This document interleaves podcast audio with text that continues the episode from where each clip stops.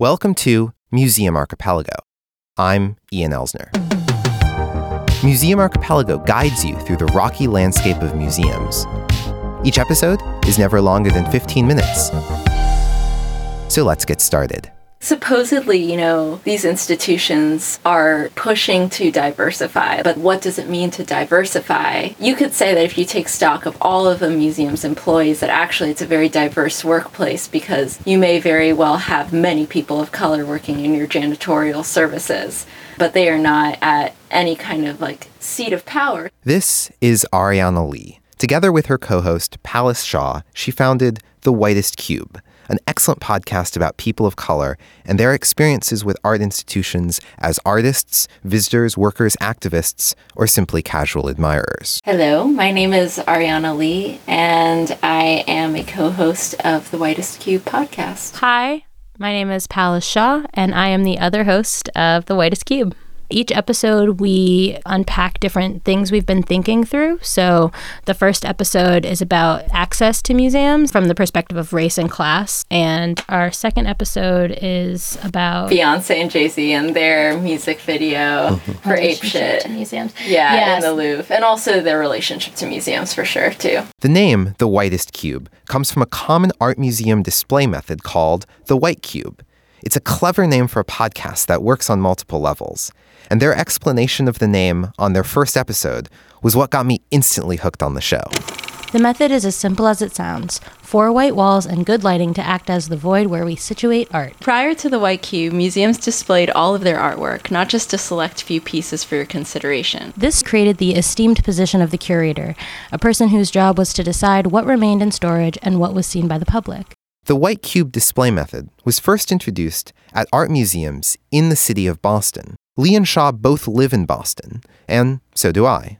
As hosts of The Whitest Cube, Lee and Shaw interrogate the city's cultural institutions through the lens of race. We try to bring in Boston as a case study because it's kind of like the the perfect city to be having this conversation, because Boston is a city that is really controlled by its institutions, whether that's hospitals, whether that's universities, whether that's museums, you know. And it's also really amazing place to have a conversation about race, because I think Boston is somewhere where people say, you know, Boston is just an incredibly white city. But Pallas actually pointed out to me early on in this process that actually there are more people of color in Boston than there are white people, which actually speaks to some of the structural violence that's going on through yeah. the institutions. Yeah, and how segregated this entire city is. Lee and Shaw realized that podcasting was a way to broaden their conversations about museums without having to go through any of Boston's institutions.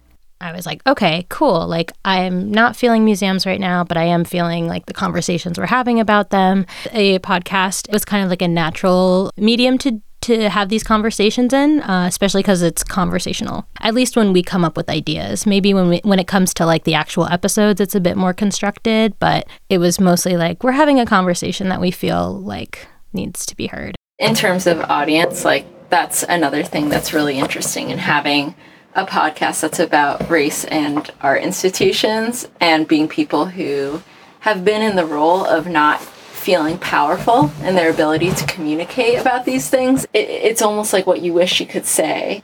It makes me feel when I see a docent do X, Y, or Z, um, and expressing that to people who may not be willing to hear that, um, or may have defensive first reactions, right? Yeah, or, or respond to it as if it's an emotional issue rather than an issue of systemic racism, which is not a personal problem. It's a much larger issue. Pallas Shaw has worked at art institutions in the city of Boston. Her experience with these institutions, particularly how sensitive museums are to criticism, comes through in the episodes. One of the taglines of The Whitest Cube is, "Museums are really sensitive to critique. We decided we don't care." This is the field that people are working in, where you... you can't criticize the institutions that you work for, which is, like, I think pretty dangerous for institutions that are meant to educate and that are meant to be spaces for open dialogue. And if your staff doesn't have the ability to talk about these things in a really real way, and there's no space for some of the emotional harm that can happen in these environments, I think that that these conversations are being had, but I feel like they're being had in a way that is not considering what the institution actually is, you know, and the the space that museums occupy. Actually, I'll just I'll just give an example. So in one of my last like meetings, um, people had said that they were having a really hard time talking about a particular piece, and that piece depicted a mutilated black body, right? Very hard to talk about, especially for, you know, young white folks who might not have the language to navigate a conversation like that. Totally understandable. And so we had a, a meeting about this specific piece, and almost the entire meeting had gone by without anybody naming that that's what was making them uncomfortable. So this meeting, right, was called to have a conversation, a difficult conversation about this specific work. But when it came down to it, I, I literally said, is everybody looking at the same thing that I'm looking at? Like, do you see a body there? Can you understand that, like, the way that this body is made, that this is a, a black body? And everybody's like, yes. And I'm like, okay, now we're talking about what's really hard to parse through, you know? And I strongly feel that that shouldn't have been my responsibility to bring up. I feel like if you're going to call a meeting about something that's really hard to talk about, it's your role as the facilitator to get into the hard stuff.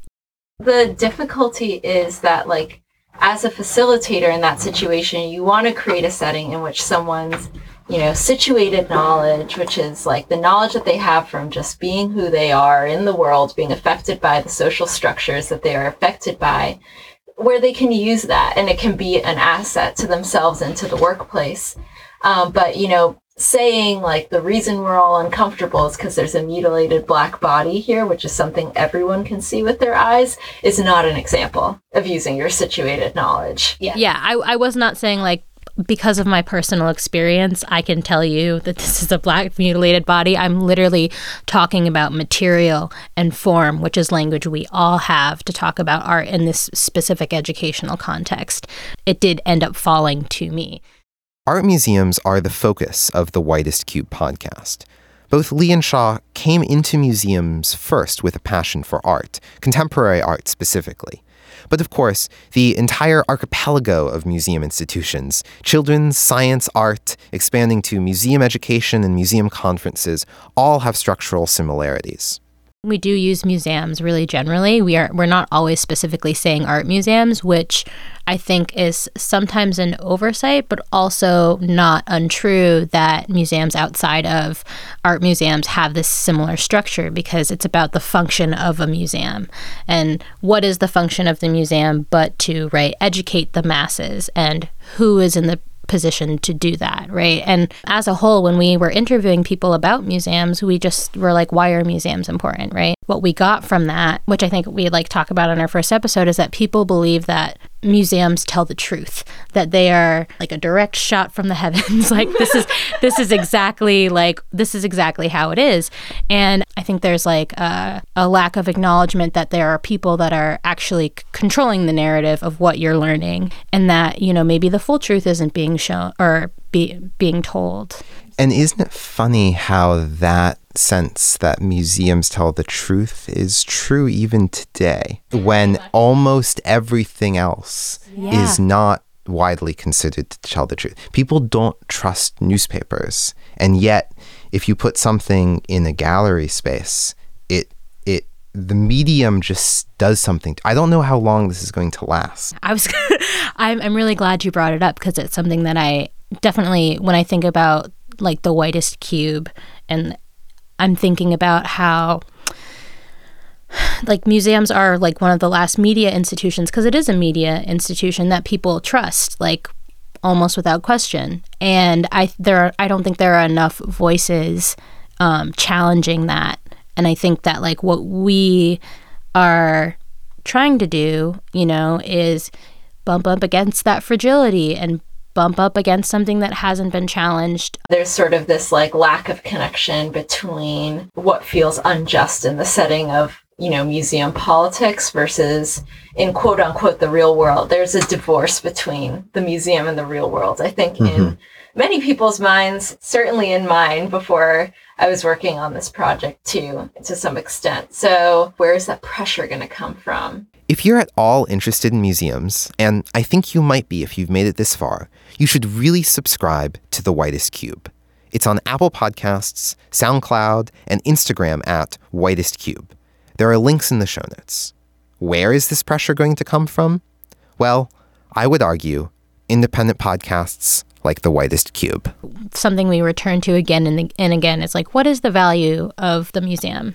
And who determines that value? Returning to that question is really important because I don't think that it gets considered enough, especially with regards to like changing the field, right? Like I feel like it's just a very, I, I feel like there's a lot of really kind of shallow attempts at figuring all of this out. I think that there's still a lot of acknowledgement that needs to happen in terms of like what museums are and what they have been historically. And like the fact that there needs to be like an active effort in shifting the culture. In just a month, Museum Archipelago will release its fiftieth episode. To celebrate, I'd love to hear from you. To get on the fiftieth episode of the show, record yourself saying where you listen to Museum Archipelago and why you keep listening. You can say something funny or, if you insist, something heartfelt. Then send me a link to your recording using the contact form at museum archipelago dot com. Send those files to me in the next three weeks, by September tenth, to get on the show. It feels good to get to fifty, and it's all thanks to your support. This has been Museum Archipelago. If you like episodes like this one, help me continue doing the podcast and get some fun benefits by joining Club Archipelago at patreon.com slash museum archipelago. For more information or to submit feedback, visit museum archipelago dot com or museum underscore go on Twitter. Next time, bring a friend.